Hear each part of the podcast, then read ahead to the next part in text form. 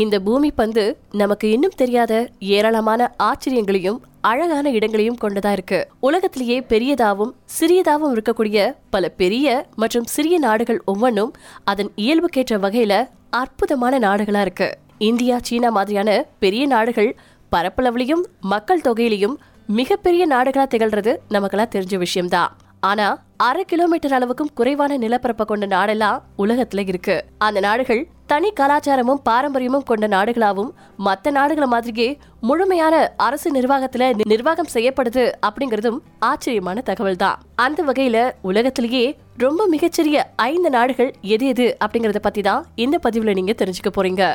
Vatican city நாற்பத்தி நாலு சதுர கிலோமீட்டர். இந்த பட்டியல்ல முதல்ல வரது உலகம் ஃபுல்லா இருக்கக்கூடிய கிறிஸ்தவர்களுக்கு புனிதமான நகரம் அப்படின்னு சொல்லப்படக்கூடிய வாட்டிகன் சிட்டி தான்.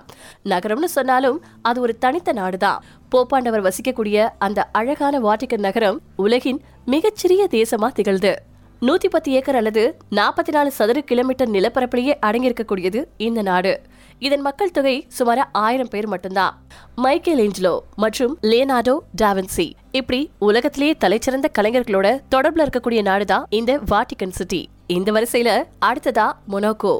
ரெண்டு சதுர கிலோமீட்டர் தான். நல்ல விஷயங்கள் சிறிய பொதிகள்ல வரும் அப்படின்னு யாரும் மிகச் சொல்லியிருக்காங்க. அதுக்கு மிக சரியான உதாரணம் தான் உலகின் இரண்டாவது சிறிய நாடான மொனாக்கோ. நானூத்தி தொண்ணூத்தி ஒன்பது ஏக்கர். அதாவது ரெண்டு சதுர கிலோமீட்டர் நிலப்பரப்பை மட்டுமே இது கொண்டுள்ளது.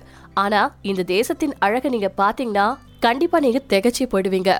அளவுல சிறிய நாடா இருந்தாலும் அதனுடைய அழகு உலகின் மிகப்பெரிய நாடுகளை காட்டிலும் பிரம்மாண்டமான அழகோட காட்சியளிக்குது. மேலும் சூதாட்டம் மற்றும் பொழுதுபோக்குக்கு பெயர் பெற்ற மாண்டே கார்லோ கேசினோ இங்குதான் இருக்கு. அதே மாதிரி இந்த நாட்டில் நடக்கக்கூடிய கிராண்ட் பிரிக்ஸ் மோட்டார் பந்தயமும் உலக புகழ்பெற்றது புகழ் பெற்றது. இந்த நாட்டோட சுற்றுலா இடங்கள் அப்படின்னு கேட்டிங்கன்னா Monte Carlo Casino Monaco cathedral மொனாக்கோவின் கடல்சார் அருங்காட்சியகம் பழங்கால ஆட்டோமொபைல்ஸ் அருங்காட்சியகம். அடுத்ததா மூணாவது சின்ன நாடு நவ்ரு இருபத்தி ஒரு சதுர கிலோமீட்டர். நவ்ரு இதுக்கு முன்னாடி இன்பத்தீவு அப்படின்னு அழைக்கப்பட்டுச்சு. அந்த அளவுக்கு இயற்கை அழகு கொட்டி கிடக்கு இந்த தீவு நாட்டில். ஆஸ்திரேலியாவின் கிழக்கே அமைஞ்சிருக்கக்கூடிய இந்த நாட்டின் தற்போதைய மக்கள் தொகை சுமார பதிமூணாயிரம் பேர் மட்டும்தான்.